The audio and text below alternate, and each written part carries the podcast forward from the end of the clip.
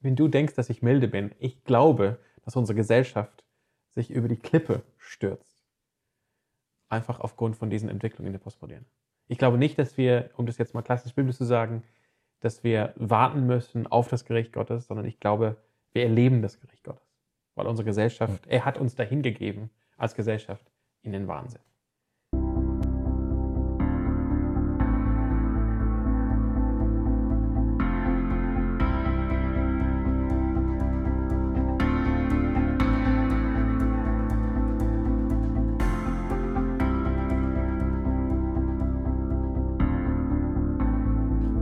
Herzlich willkommen zu Studentenfutter. Richtig schön, dass ihr diese Woche wieder eingeschaltet habt. An meiner Seite sitzt der Sam. Hi guys. Und ihr merkt schon, es ist so ein bisschen was anders im Vergleich äh, zu den Malen davor oder zu sonst. Äh, wir haben jetzt mal ausnahmsweise keinen Tisch, sondern wir sitzen hinten im Hintergrund, ähm, weil wir heute einfach ins Gespräch kommen wollen, Sam. Genau, wir wollen einfach einen, einen Stufu-Talk. Ja. Das haben wir schon mal gemacht. Wir hatten das vor langer, langer Zeit schon mal, als es noch kein Video gab. Ah ja. Ähm, und da haben wir über den Synkretismus geredet, Mhm. ähm, was man bei uns auf dem Podcast auch noch nachhören kann. Ähm, aber wir wollen jetzt heute über was anderes reden, Ja. äh, nämlich über die Postmoderne beziehungsweise über den Postmodernismus. Mhm. Ähm, und ich freue mich da richtig drauf, weil ich mich gefühlt irgendwie ähm, seit ein paar Wochen damit beschäftige. Äh, ich weiß, dass das ein Thema ist und ich weiß, dass das was ist, mit dem ich mich hätte beschäftigen sollen, schon richtig lange. Äh, und ich habe es immer so ein bisschen vor mir hergeschoben, Mhm. weil man schon irgendwie gemerkt hat, okay, es ist ein super komplexes Thema und es ist irgendwie ein bisschen verwirrend. Mhm. Aber ähm, ich, ich hatte dann einen Vortrag und äh, so bin ich in das, äh, wo ich mich dann so ein bisschen im Ansatz mit einem gewissen Aspekt vom Postmodernismus beschäftigt habe und dann gemerkt, okay, Mist, das ist was, mit dem man sich beschäftigen sollte. Mhm. Und dann habe ich angefangen, mich da so ein bisschen reinzuhören und reinzulesen und gemerkt, wie riesig und wie tief eigentlich dieses Loch ist. Und deswegen freue ich mich, dass wir heute ein bisschen drüber reden und vielleicht sogar so ein bisschen ein Wirrwarr in meinem Kopf lösen. Okay, ja. Bin Ja. ich gespannt. Ja.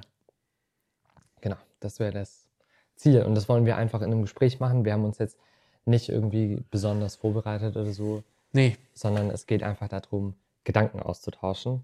Und das ist natürlich immer für mich auch sinnvoll und schön und angenehm äh, zu hören, was du so für Gedanken mitgebracht hast. ich bin auch gespannt, was ich für Gedanken mitgebracht Ja. habe. Ja. ja, erzähl mal vielleicht von diesem Vortrag. Was war das? Genau, also ich habe vor, vor vier Wochen mittlerweile, oh, das ist auch schon eine Weile her, ähm, eine Einladung gekriegt von der SMD, einen Vortrag über den Absolutheitsanspruch von Jesus Christus zu machen. Ja. Beziehungsweise es ging eigentlich mehr darum, ob halt das Christentum die einzig wahre Religion ist oder nicht. Mhm. Und äh, in der Theologie ist es ja so, es gibt zwei, me- äh, es gibt zwei große äh, Möglichkeiten, eben äh, die Frage zwischen den Religionen zu lösen oder ähm, darüber zu diskutieren. Und das ist im Endeffekt, also der eine Begriff heißt Partikularismus und der andere ist der Relativismus. Ja. Also das Christentum ist eine partikularistische Religion. Sie geht davon aus, dass es in ihr die dominierende und die korrekte Wahrheit ähm, beinhaltet ist, Mhm. was jetzt aber nicht bedeutet, dass alles per se falsch ist, was alle anderen sagen, sondern es meint eben, solange die, es gibt gewisse Wahrheiten, die in anderen Religionen schon drinstecken, die auch gut und annehmbar sind, ähm, aber wenn sich offensichtlich die Religionen eben widersprechen an einzelnen Punkten, dann, dann hat eben ja. das Christentum äh, in dem Fall recht.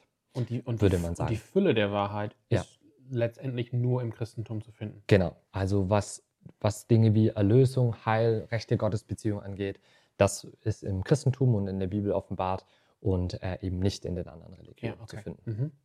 Genau, also der Partikularismus hält eben diesen Satz von Jesus, ich bin der Weg, die Wahrheit und das Leben, niemand kommt zum Vater, denn durch mich eben sehr hoch äh, Mhm. oder ist da noch standhaft.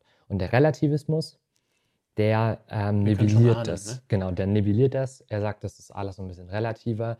Ähm, es ist voll interessant. Ich habe dann angefangen, so ein bisschen reinzulesen.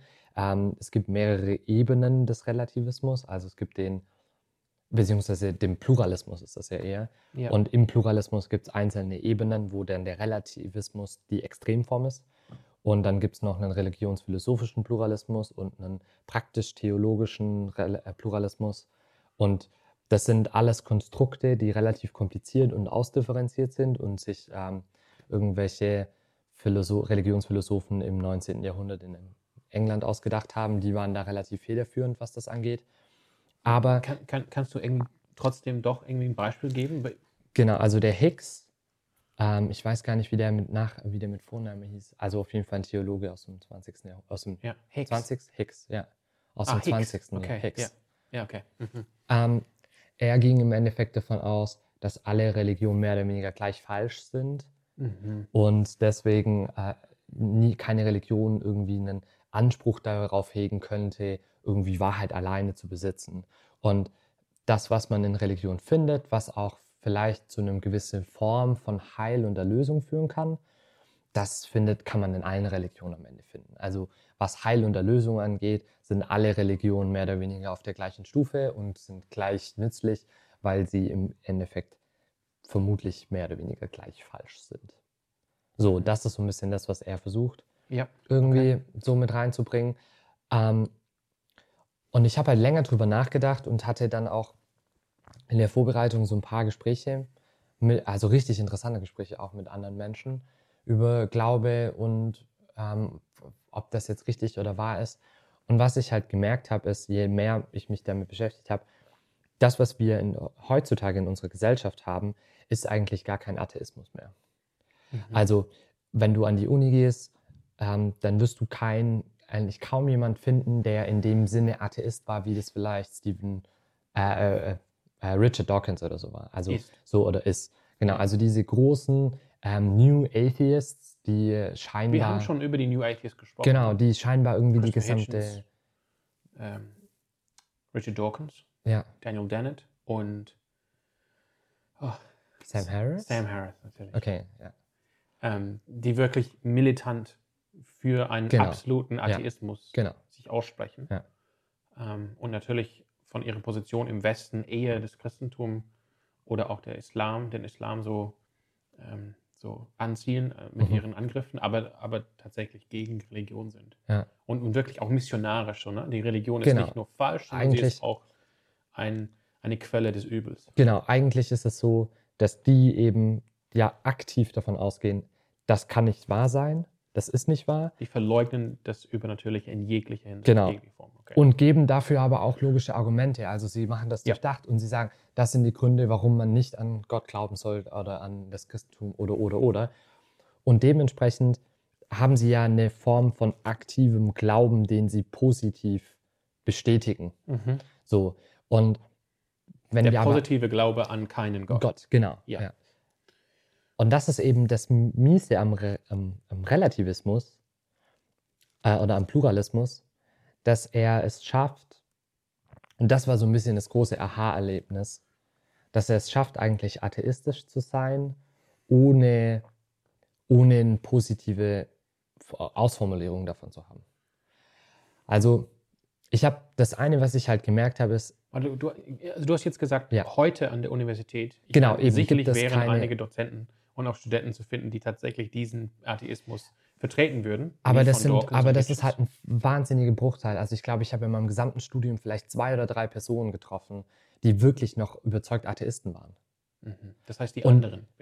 Was Genau. gibt es dann? Was, auf was trifft man? Genau, da, Universität? also so diese klassischen Aussagen, die ich in den letzten Jahren und dann tatsächlich auch in den Gesprächen, die ich in jüngster Zeit geführt habe, sind so Sachen wie, hey, das ist voll schön, dass, dass du das für dich glauben kannst. Dein und, Christentum. ähm, das ist voll toll, dass du da drin Trost findest. Ähm, das freut mich voll für dich. Das ist so das eine, was man Mhm. hört. Ähm, auch so Sätze wie, äh, hey, aber äh, es freut mich voll, dass das dein Weg ist, aber das muss noch lange nicht mein Weg sein. Oder ich glaube, ich finde meinen Weg eher in dem und dem. Mhm. Ähm, so Sachen sind eher, also das sind so Sätze, die man findet. Also finde deinen eigenen Weg, mach dich, mach dich auf, du kriegst das hin, du ähm, äh, finde was, was für dich selber bedeutsam ist. Du Mhm. kannst deine eigene Religion wählen, lass dich von niemandem irgendwie in so ein System bringen. Cool, wenn es für dich funktioniert, nur weil es für dich funktioniert, muss es noch lange noch nicht für mich Ja. funktionieren. Aber hat jemand jemals So. gesagt, so cool, dass es für dich funktioniert? Vielleicht funktioniert es auch für mich. Ich Nee. würde es gerne ausprobieren. Nö. Ah. Nee.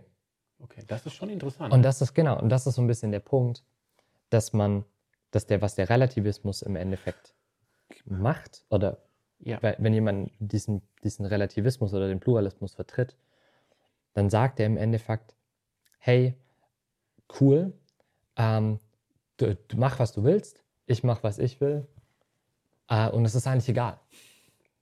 Im Endeffekt ist es egal. Aber würdest du sagen, dass dieser, Plu- dass dieser religiös-ethische Pluralismus, auf den du triffst in der Universität, weil du hast vorhin gesagt, das sind tatsächlich keine ähm, Atheisten im positiven Sinne, dass sie Ja. positiv missionarisch plädieren für Ja. wirklich, es gibt nichts übernatürliches, es gibt keinen Gott, Ja. aber dennoch, dass sie Atheisten sind. Ja, weil, also, Das heißt, wir Wir haben so nehmen jetzt mal- ich meine, George Orwell hat von Doublethink gesprochen, wo der Mensch gleichzeitig zwei sich widersprechende Ansätze oder Aussagen vertreten kann. Denkst du, das ist hier ein Fall von Doublethink, dass sie auf der einen Seite schon irgendwie naturalistisch denken, letztendlich gibt es nicht den Schöpfer Gott mhm. oder, oder ob er jetzt Allah, Yahweh oder ne, ist, oder und gleichzeitig aber denken, dass es irgendeine Kraft gibt, irgendwas Übernatürliches, Geister. Wie, wie ist es? Genau, also ich Ist das glaube, Doublethink oder, ist, oder wie ist es? also ich, ähm, wenn ich, wenn ich spontan sagen würde, würde ich sagen, es ist ein Non-Think. Nonethink. Ja, also die denk, man denkt einfach nicht drüber nach, weil der Witz an dem Pluralismus ist, und das ist das Bequeme, du bist tolerant. Das heißt, du trittst niemandem auf den Schlips, weil für dich ist offensichtlich alles in Ordnung, was das angeht, solange niemand radikale äh, Ansichten hat äh, und zu aggressiv Also, man ist- auf die Meinung bildet. Man, man gibt praktisch vor, tolerant zu sein, ähm, weil es ja nicht Aber so wenn wichtig jemand ist. eine radikale Meinung vertritt, dann ist man nicht mehr tolerant. Na, dann findet man es gefährlich. Dann findet man es gefährlich. okay. Mhm. Klar. Ja. Ähm, wobei dann auch die Frage wäre, ob man das der Person überhaupt sagen würde. Das weiß ich nicht. Ich glaube nämlich eher nicht. Sondern einfach, also wir, wir reden hier einfach von einem Umgang in der Universität. Genau, ja. Nicht oder, unbedingt überall oder in einem Zwischen, ja, oder in einem zwischenmenschlichen halt. So von dem, was ich erlebe. Ja, okay. Ähm, das, das nette Schöne an diesem Relativismus ist, ich muss mich, es ist ein Anti-Intellektualismus. Also du, du, was du damit schaffst, ist, du, du entledigst dich dem, der Bedürfnis oder der Notwendigkeit, über Religion und über Glaube überhaupt nachdenken zu müssen. Weil wenn, wenn das alles nicht so relevant ist und wenn, wenn da drin keine, keine Wahrheit steckt, die auch ähm, einen Anspruch an mich hat, also wenn da kein, keine gewisse, also keine Autorität da ist, die was mit mei, was an meinem Leben zu rütteln hat, Ja. dann muss ich ja nicht drüber nachdenken. Ja. Und dann kann ich, wenn ich das Bedürfnis habe oder wenn es mir nicht so gut geht oder wenn ich in Situationen bin, wo ich das gerne möchte, vielleicht so ein bisschen drüber nachdenken. Aber wenn ich was Nettes gefunden habe, dann habe ich überhaupt nicht die Notwendigkeit, Sachen zu durchdenken, drüber nachzudenken oder bis zum Grund zu erforschen. Also ich kann schön brav an der Oberfläche bleiben, was die Religion angeht und mir so Sachen rauspicken, die ich gerne hätte. Daher kommt auch diese, diese idiotische Vorstellung, dass Leute ernsthaft der Meinung sind, naja, im Endeffekt, es geht ja auch mehr oder weniger um das Gleiche. Und am Ende kommen wir ja irgendwie mehr oder weniger auf der, auf der gleichen Ebene raus. Bei allen Religionen. Bei allen Religionen oder bei allem Spirituellen. Und das ist ja grausam falsch. Das wäre diese goldene Regel, ne? Gedanke. So. Wenn überhaupt. Dass, dass, dass die Kernessenz von, einer, von allen Religionen ist letztendlich, Ja, tu dem anderen das, was du gerne selber von ihm bekommen würdest. Ne? Diese, also das wäre das wär vielleicht sogar noch eine halbwegs durchdachte Antwort. Vom, vermutlich, also wenn du, wenn du mit den Leuten sprichst und fragst, ja, was ist denn dann das, was alle Religionen gemeinsam haben? In welcher Art und Weise sind die denn gleich? Dann kommt kaum eine Antwort. Und wenn, dann ist es irgendwie eine diffuse Ad-Hoc-Meinung. Also die Leute haben diesen Glauben oder dieses Vertrauen oder diese Einschätzung, dass Glaube oder dass Religion alle mehr oder weniger das Gleiche sagen. Ähm, aber was das genau ist, das können sie nicht benennen. Und das Höchste, was irgendwie rauskommt, ist, dass es um darum geht, einen Sinn für dein eigenes Leben zu finden.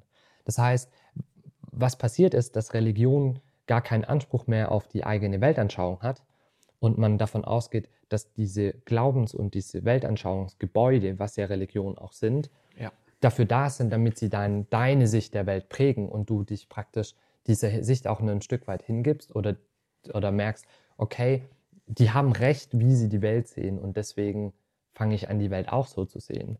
Sondern du kommst mit dem, was du hast und guckst auf die anderen Religionen drauf und dann nimmst du dir das mit, was du ganz nett findest und alles andere kehrst du unter den Teppich.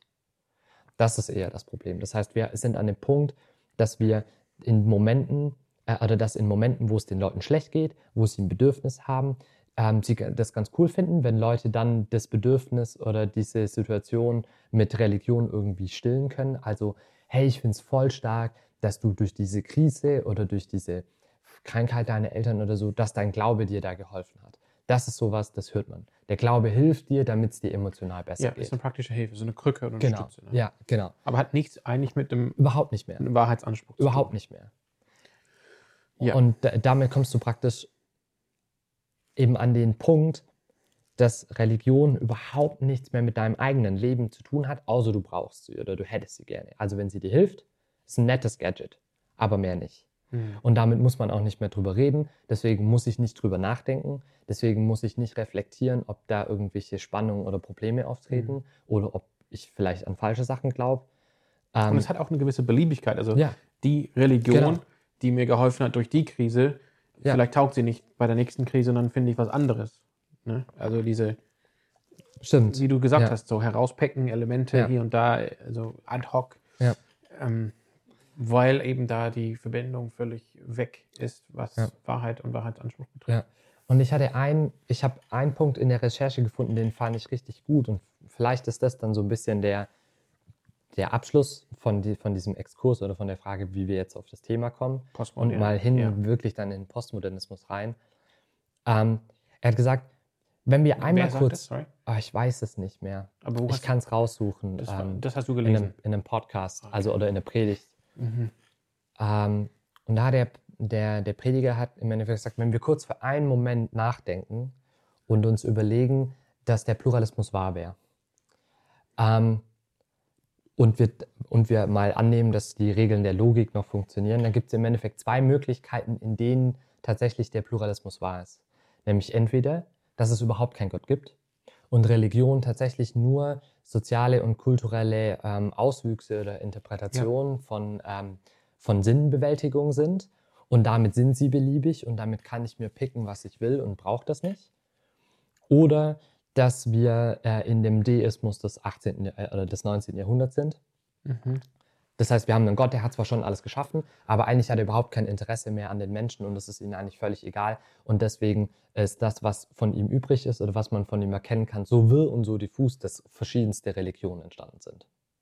Und deswegen Ja. haben die irgendwie schon was mit Gott zu tun, aber weil Gott uns scheißegal oder weil wir Gott scheißegal sind, ähm, können wir im Endeffekt auch handeln und machen, was wir wollen, weil wir eh nicht an ihn rankommen. Wir werden auch nie zur Rechenschaft Genau, gezogen. ja.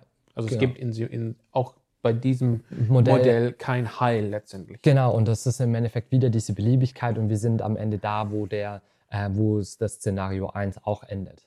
Und damit ist der Pluralismus im Endeffekt eine moderne, tolerante Form, die heute politisch korrekt ist, ähm, wie man Atheismus leben kann. Ja, oder einfach des Miteinanders in einer Ja, Gesellschaft, wo Ja. sehr viele Kulture, Kulturen und Menschen aus unterschiedlichsten Herkünften einfach miteinander unterwegs sind, Ja. dann ist es vielleicht einfach ein System zum friedlichen Miteinander.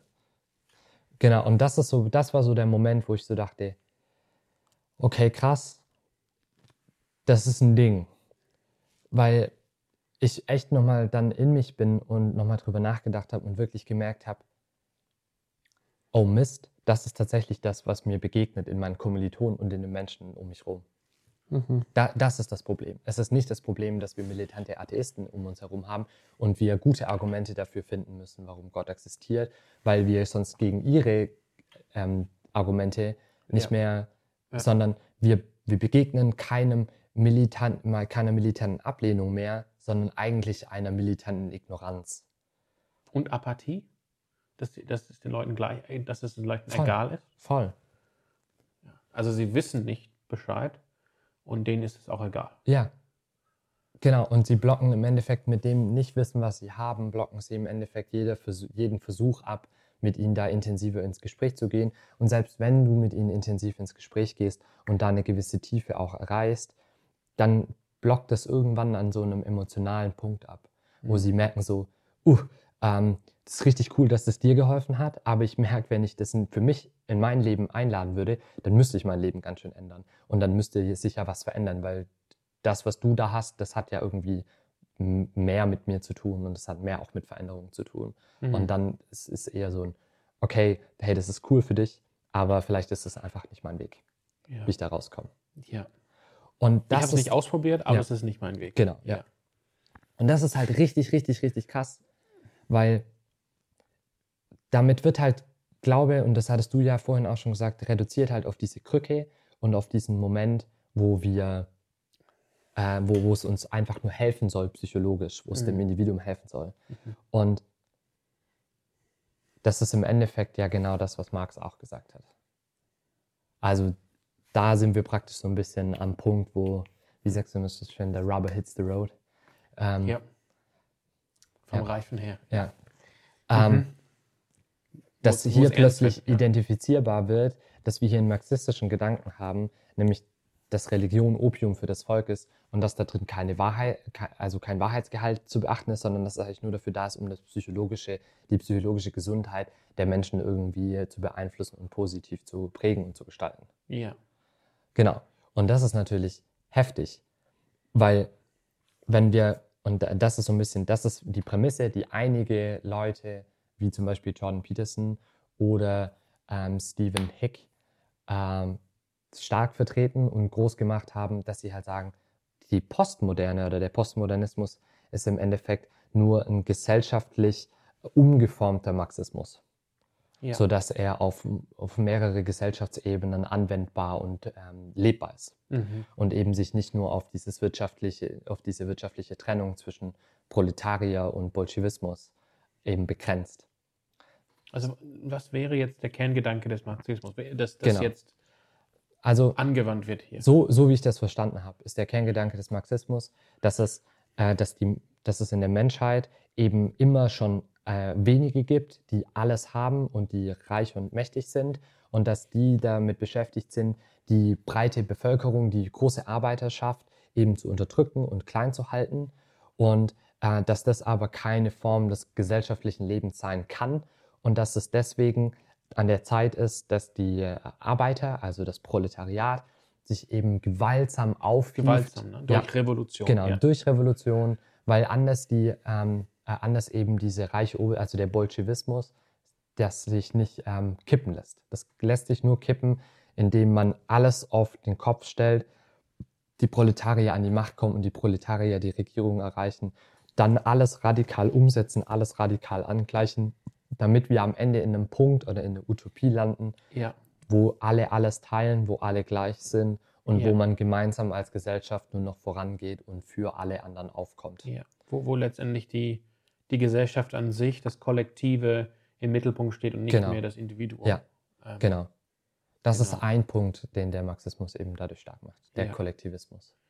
Ja, okay. Aber in, letztendlich geht es darum, die, die Welt und auch die Weltgeschichte wird durch diese Linse gesehen von der Unterdrückung des Proletariats durch die, ja. durch die Elite. Genau, das ist so ein bisschen das, was und unter der Ober was glaube ich, also so wie ich das verstanden habe, schwingt es bei Marx noch so ein bisschen unter der Oberfläche mit. Und das ist das, was der gerade der Postmodernismus dann daraus gemacht hat. Also dieses, dieses System von ähm, die Arbeiter und die, die reichen Herrscher, die unterdrücken die anderen. Mhm. Ähm, aber das war immer stark auf dieses Wirtschafts- und auf dieses Regierungsmodell fokussiert. Ja. Also ja, der Marxismus hat das auch schon im antiken Rom gesehen, ähm, dass das so war und dann bei, und bei den Griechen so war und dann im Mittelalter so war und äh, jetzt eben in der Industrialisierung ganz stark so ist und dass deswegen das alles jetzt mal endlich gekippt werden muss. Mhm. Und das Problem und ist Religion aber, wurde dann gesehen ähm, als ein Mittel der, von den Eliten, genau. um das Proletariat ruhig zu halten. Ja, genau. Ja. Und das ist im Endeffekt, äh, das Problem war halt, dass man dann über das 20. Jahrhundert hinweg, was wir, was die meisten leider nicht wissen, ich wollte gerade sagen, was wir eigentlich alle wissen, aber äh, was die meisten eigentlich nicht wissen, äh, offensichtlich nicht funktioniert hat, der Kommunismus. Also die Länder, die versucht haben, Marx Ideologie und das, der Marxi den Marxismus und damit eben den Kommunismus umzusetzen, Mhm. das war so grausam und es war so schrecklich und es hat so, äh, das war so katastrophal geendet, dass am Ende, das, also Ja.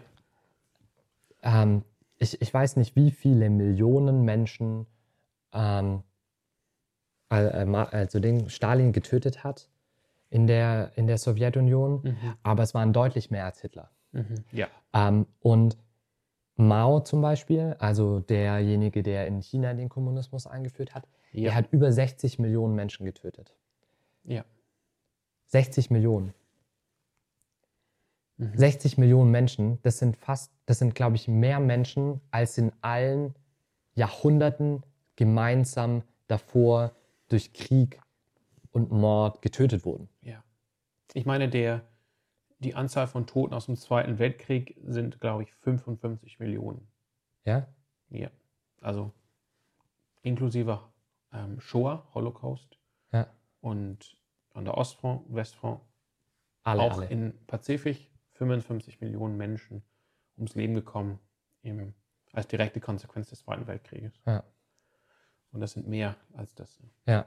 Und was das halt bedeutet, also, und es war eine Person, die das binnen von, ich weiß nicht, 20 Jahren oder so durchgesetzt hat und das im Verborgenen, um diese Ideologie einsetzbar zu machen. Und jeden, der nicht in dieses System reingepasst hat, einfach radikal auszulöschen. Ja. Und das ist halt, und äh, das, was in der Sowjetunion im Kommunismus passiert ist, das ist halt an die Leute, die im Westen, also hauptsächlich in Frankreich, an, die Univers an den Universitäten halt durchgesickert, an die Leute, die dort den Marxismus eigentlich äh, äh, immer noch vertreten haben. Weil das ist nämlich diese ironische, der, eigentlich die Ironie an der ganzen Sache, dass der Marxismus nicht nur ein Gedankengebäude war, was den Kommunismus geprägt hat und damit den, den Osten, sondern dass eigentlich der Marxismus schon immer auch ein Gedankengebäude war, was die elitären Linken an den Universitäten, also auch die Professoren und die Philosophen, richtig, richtig gerne gehalten haben. Mhm. Und die haben letztendlich geleugnet, was passiert ist in der Sowjetunion. Die haben lange, die haben China. das lange geleugnet. Und irgendwann kam das aber immer mehr, also die Informationen, was dort passiert ist, kam immer mehr auch bis an den Westen. Und irgendwann war halt dieser Punkt da, dass du nicht mehr offen äh, dich Ja. mit dieser Gedan also mit, mit dieser Ideologie ähm, assoziieren oder ähm, identifizieren konntest, weil du dich damit unmittelbar halt eben mit diesen grausamen Massenmorden und mit diesen endlosen Genoziden, die dadurch entstanden sind, halt Mhm. eben in Verbindung gebracht hättest. Und deswegen musste man anfangen, das umzudenken. Und was man dann gemacht hat, Ja.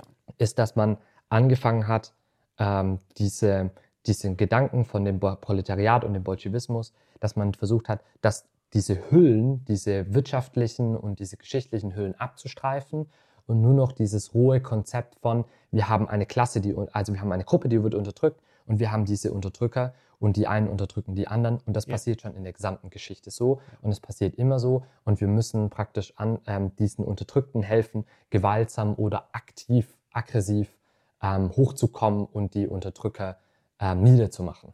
Genau. So, und, und damit hat man plötzlich, Und den Unterdrückern wird letztendlich auch das Menschsein abgesprochen. Ne? genau, ja. Ähm, Also im Voraus, aber auch dann in der Praxis. Ja. Ähm, und das ist halt so krass, weil was das Ich bedeutet, einfach kurz als Ergänzung, es kam, also auch wenn es jetzt nicht mehr leugbar war, was da wirklich passiert in der Ja. Sowjetischen Union und auch in China und in anderen Ländern, dann kam natürlich auch das Argument, okay, das, wie sie das machen da in Russland und China, das ist nicht der richtige Marxismus. Ne? Ne? Ja. Das haben, sie- die haben es falsch gemacht. Ne? Wenn man Ja. es richtig probieren würde, dann Ja. würde es anders aussehen. ja, Also ja, ja, ich finde es so schön, ziemlich billig. äh, genau, John Peterson meinte auf dieses Argument, wie schlimm muss es sein, dass ein Mensch ernsthaft glaubt, intelligenter und besser zu sein als, als diese Leute, die das geleitet und geführt haben. Und dass er in der Lage ist, mit, seinem, mit seiner psychologischen Disposition und mit seinem Wissen, das er momentan hat, ein komplettes Staats- und Utopia-Gebilde aufbauen zu können. Wie ignorant und überschätzend müsste jemand sein, um sowas sagen Anmaßend. zu können. Ja. Ja. Genau. Genau, Also, ja, also- dann wurde dieses, das kam auch durch die Frankfurter Schule, auch in Deutschland, Ja, ähm, eben dieses Konstrukt, Grundkonstrukt von Ma- Marxismus. Es gibt eine Klasse der Ja. Unterdrücker, es gibt eine Klasse der Unterdrückten. Ähm, beim Marxismus war das hauptsächlich eben die, die Leute, die das Kapital haben, Genau. ja. die dominieren die, das Pro- Proletariat, die Ja. einfache Arbeiterklasse. Deshalb Revolution, um das zu stürzen. Ja. George Orwell, Animal Farm, war natürlich seine Parodie von diesem von Kommunismus. Ne? Manche, Ja. alle, alle sind gleich, aber manche sind halt gleicher wie andere. Ähm, Mhm. Und dann kam diese, und dann wurde dieses Modell jetzt unter anderem in Frankreich, auch durch die Frankfurter Schule hier in Deutschland, auf alles Mögliche Auf alles angewendet. Mögliche. Also die ähm, zum Beispiel ähm, Jacques Derrida war Literaturprofessor und war ein starker Vertreter des Postmodernismus. Und was er im Endeffekt geprägt hat, was eigentlich seine Arbeit war und seine Errungenschaft in seinem Feld, Mhm. ähm, war, da ging es gar nicht so viel um Macht, sondern da ging es eher mehr darum, wie wir Worte verstehen und wie wir Worte definieren. Mhm. Und er war halt jemand, der den sogenannten Poststrukturalismus geprägt hat, ähm, wo er sagt, okay, Worte haben einfach keine fixen Bedeutungen mehr, sondern jeder füllt im Endeffekt das Wort mit seinen eigenen Bedeutungen. Und das ist ein ständiger interpretativer Prozess. Und selbst jemand, äh, selbst der Autor, der seinen Text schreibt, hat eigentlich kein Recht dazu zu sagen, was dieser Text Ja. bedeutet, weil der im Endeffekt dadurch ähm, sich abnabelt von dem Text und dann Ja. dadurch keine Bedeutung mehr hat. Das heißt, und da merkt man schon, Aber ja, das ist ein, das ist so diese zweite Phase, das was oder der, so dieser zweite Punkt, der mit in, dies, in die Postmoderne einspielt. Also ich würde sagen, so wie ich momentan den Postmodernismus verstehe, ist das Mhm. wie so ein Schmelztiegel, Mhm. in den verschiedene radikale Gedankengänge und äh, Philosophien oder Strömungen so mit einfließen. Und dann wird halt dieses Rezept gekocht. Und der Marxismus und dieser, äh, diese, äh, dieser Gedankengang von Dominanz und Unterdrückung, das ist im Endeffekt so eine Kernzutat, die so mit hineingeworfen wird. Und dann kommt eben dieser Einfluss des, des radikalen Relativismus, gerade des Sprachrelativismus auch, Mhm. der von Derrida mit in diesen Topf hineingeworfen wird. Ähm, und dadurch, dass Texte letztendlich nicht mehr verständlich sind und ja, genau. verstehbar sind. Ja.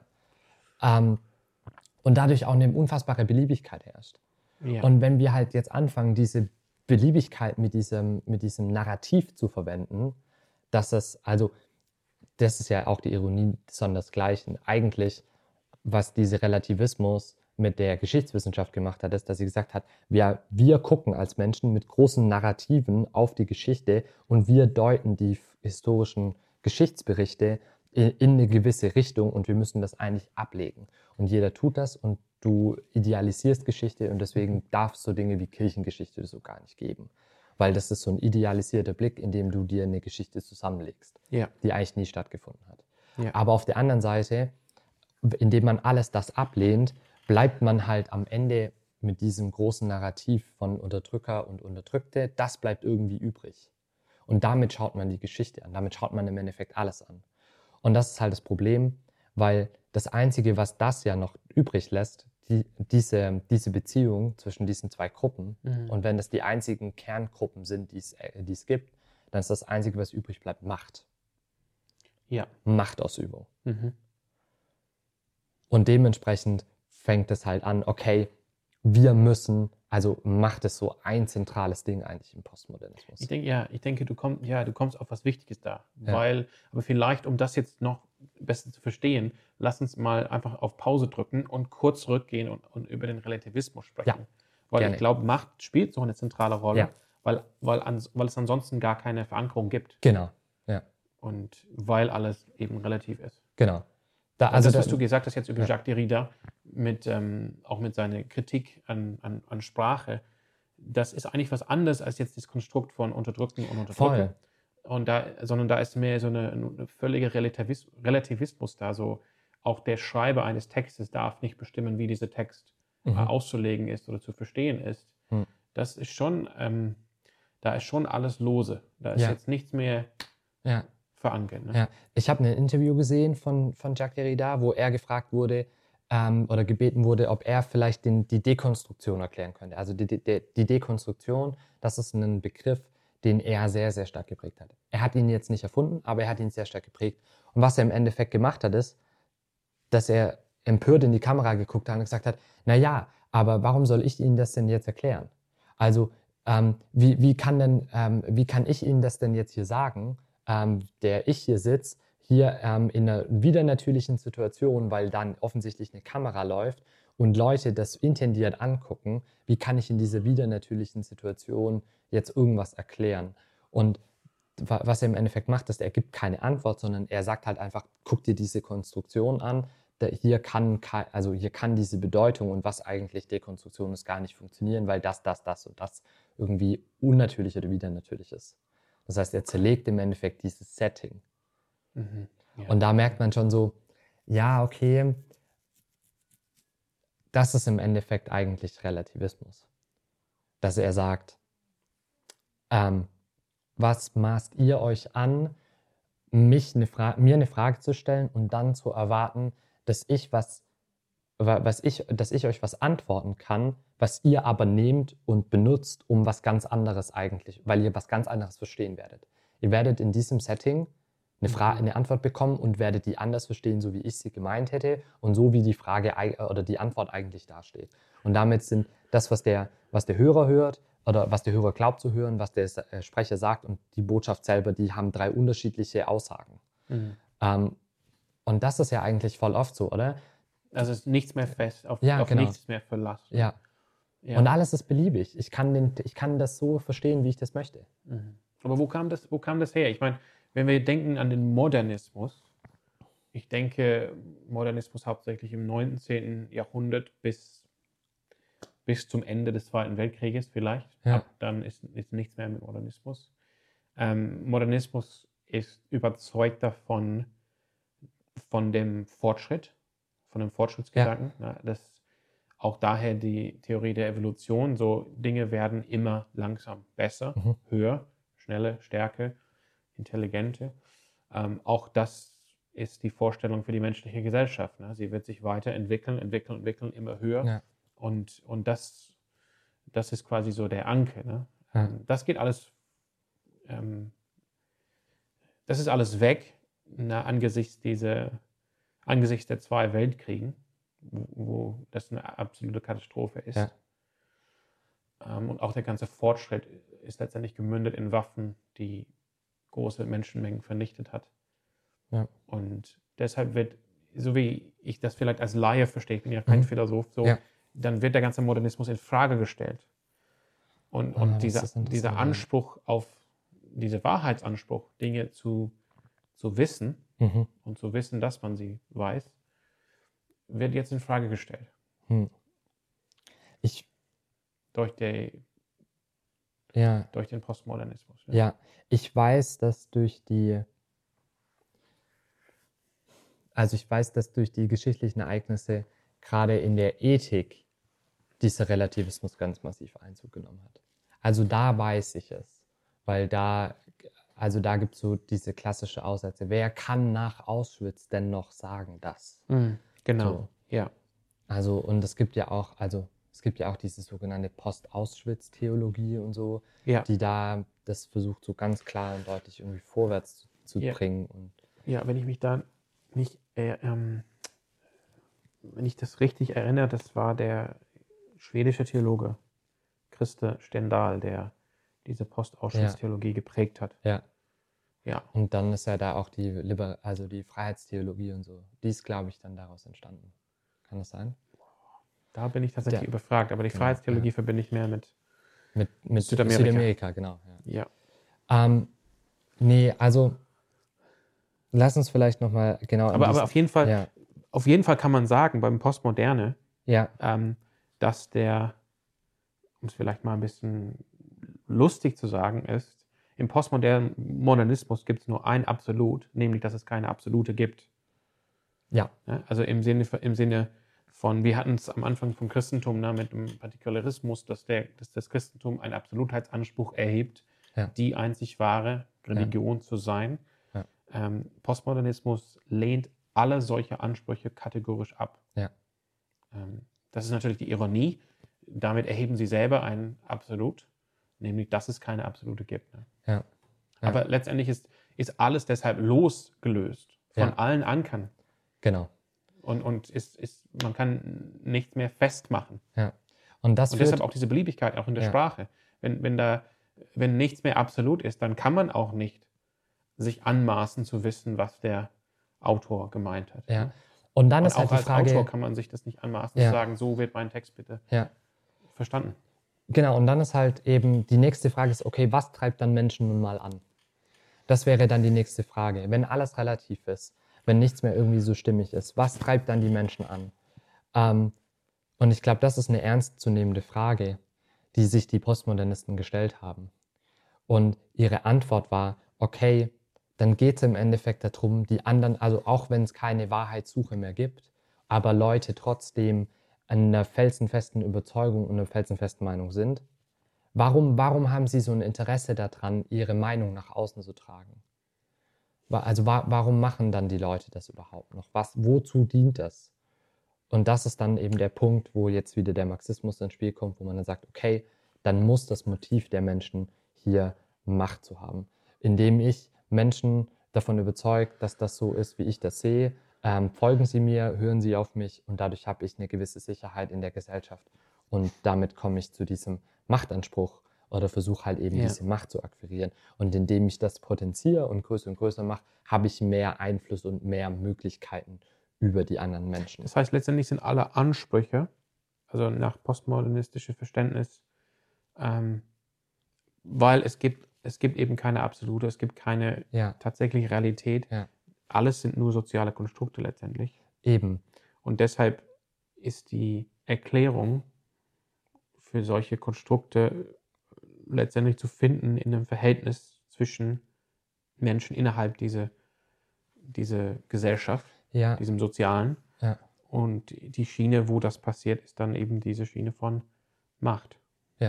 Genau, und, und ich glaube, dass es daran liegt, dass sie ja, also auch wenn, das ist ja das Riesenproblem, klar hat der, der Relativist, muss ja trotzdem mit der Welt klarkommen und mit dem, was in der Geschichte passiert ist. Der, der hat ja auch irgendwie ein Bestreben zu verstehen, was in der Geschichte passiert ist.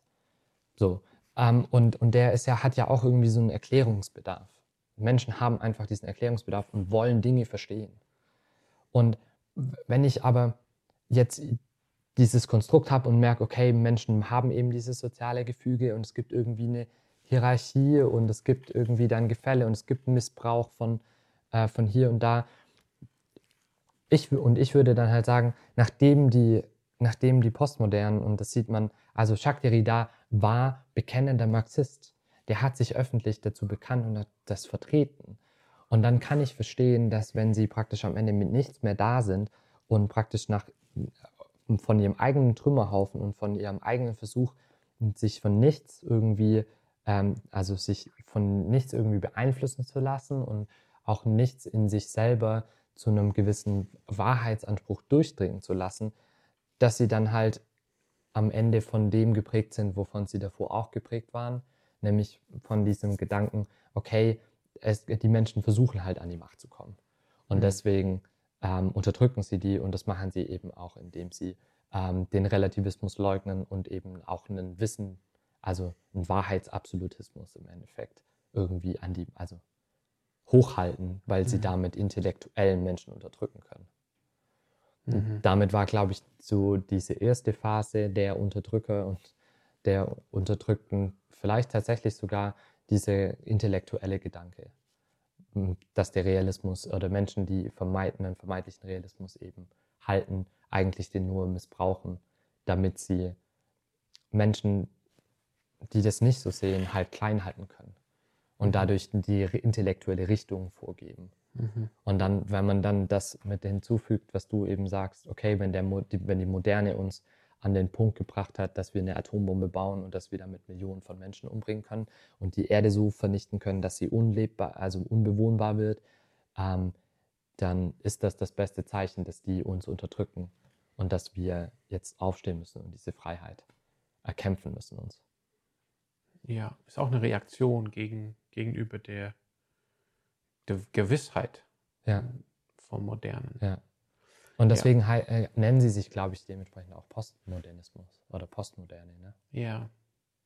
Ja, ich meine, die Welt ist mittlerweile komplex. Ne? Ich, Ja, ja. ich kenne welche Philosophen, die besagen, wir sind jetzt in einer Zeit nach dem Postmodernismus. Ne? Aber Ja, ich kenne auch Leute, die sagen, eigentlich de facto gibt es keinen Postmodernismus. Und wir sind eigentlich noch in der klassischen Moderne. Ja, also wir müssen da noch 500 Ja. Jahre warten, um zu schauen, wo wir wirklich sind. Aber ich meine, schon in dem Sinne, auch wenn hier Absoluten verboten sind Ja, und so ein Abs Absolutheitsanspruch, was Sinn bedeutet, Ja. also was Sinn betrifft, Zweck und Sinn des Lebens, ähm, auch Ursprung betrifft, auch jetzt Religion betrifft, ähm, so dennoch in dem Sinne gibt es keinen postmoderne Menschen im Sinne von auch postmoderne Menschen fahren über Brücken ja. und vertrauen Ingenieuren und leben mit der Schwerkraft. Ne? Also diese Dinge werden nicht in Frage gestellt, ne? sondern Ich glaube schon. eher die Ethik, die in Frage gestellt wird. nee, ich glaube tatsächlich. Ich glaube tatsächlich, ich glaube tatsächlich, dass die gesamte Wissenschaft in Frage gestellt wird. Aber ich habe Aber auch, ich hab aber ich das sag noch mal, in, in Realität leben postmoderne Menschen, die das alles in Frage stellen, dennoch in einem Haus und gehen davon aus, dass das Dach nicht einfach runterfällt. Ja, das ist, glaube ich, genau mein, das ist das Problem. Also da merke ich auch, da stoße ich voll an meine Grenzen von dem, was ich mir bisher angeguckt habe. Aber ähm, so wie ich das verstanden habe, ich weiß nicht wie, aber die nehmen, die, die relativieren auch Naturwissenschaft. Wie sie das machen und, und wie sie trotzdem noch behaupten, dass die Naturwissenschaft auf ein vernünftiges Ergebnis kommt, weiß ich nicht. Mhm. Aber sie tun das. Das Riesenproblem ist halt die Kluft zwischen diesen postmodernen Denkern und, sag ich mal, dem Otto-Normalmensch, der aber mehr oder weniger auf einem gesellschaftlichen Level diese postmodernen Gedanken halt annimmt, die ist halt gigantisch. Das ist, glaube ich, das ist ja auch nochmal das, das krasse Ding, ähm, So, dass das auch nochmal groß ist. ja. Aber klar, du hast recht, das, was man heutzutage eben auch spürt, ist nicht nur dieser Relativismus im Sinn, sondern in der, in der Ethik Mhm. und in der Frage danach, was richtig und was falsch ist. Und ich glaube, dass eben, das haben wir vorhin angeteasert, dass das eben durch den Absolutismus im Dritten Reich und vielleicht sogar auch in der Sowjetunion und so, dass das halt immer mehr ins Wanken gerät, weil wir merken, okay, Mist, ähm, das ist total gefährlich äh, und man kann Menschen eigentlich dazu prägen, ihnen ein destruktives, zerstörerisches Bild auf die Menschheit und auf die Welt zu geben.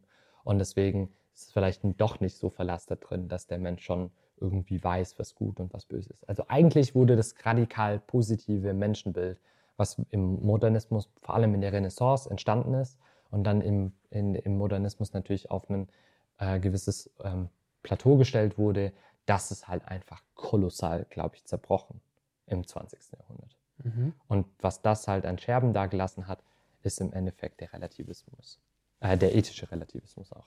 Weil man jetzt halt heutzutage kein, ähm, also Kant hat noch versucht, mit Gott äh, die Moral zu halten, indem er einen gewissen transzendenten, absurden, äh, oder was heißt absurd, aber so einen transzendenten, distanzierten Gott irgendwie annimmt.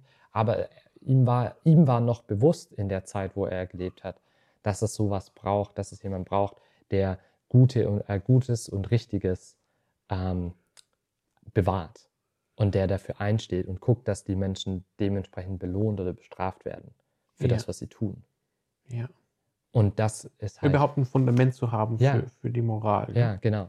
Und, und das hat man halt irgendwie auf Das der einen nicht. Seite Ja. mit Nietzsche begraben ähm, und gleichzeitig haben wir, sehen wir, haben, hat halt trotzdem diese, diese Hoffnung, dass wir, dass der Mensch eigentlich gut ist und schon richtig weiß, was er tut, dass das halt einfach kolossal erschüttert und zerstört wurde, Mhm. diese Vorstellung.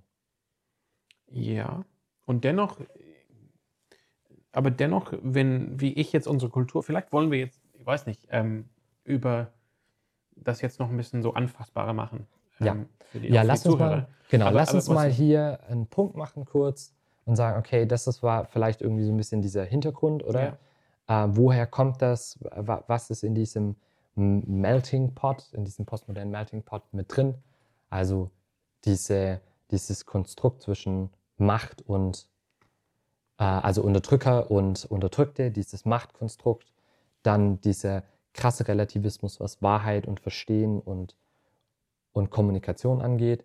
Und dann eben als drittes fällt da eben dieser ethische Relativismus auch noch mit rein. Mhm. Also diese Frage, wer entscheidet über meine Lebensführung und wer entscheidet, wie die gut oder richtig ist. Was Und auch das Existenzielle, also Ja. auch die oder die ähm, das Transzendentale, ne? Ja. Das muss man auch Ja. betrachten. Ne? Ja. Und ich würde sagen, dass eine, eine, eine wachsende Skepsis des äh, Individualismus auch mit in dieses, äh, mit, mit reingeworfen wird. Also man merkt, wenn wir jeden Menschen sich selber überlassen, dann kommen wir in, diesen, in dieses kapitalistische System, wo halt wieder die Einzelnen gewinnen und alle anderen verlieren. Und deswegen ist der Individualismus eigentlich auch was total Gefährliches. Das würde ich sagen, Das ist, Das- ein, das ist ein sehr spannendes Thema, finde ich. das bricht auch langsam aber sicher ein. Ja. Ähm, genau, und das, also das wäre, würde ich sagen, das ist so ein bisschen dieser Hintergrund und diese Entstehungs,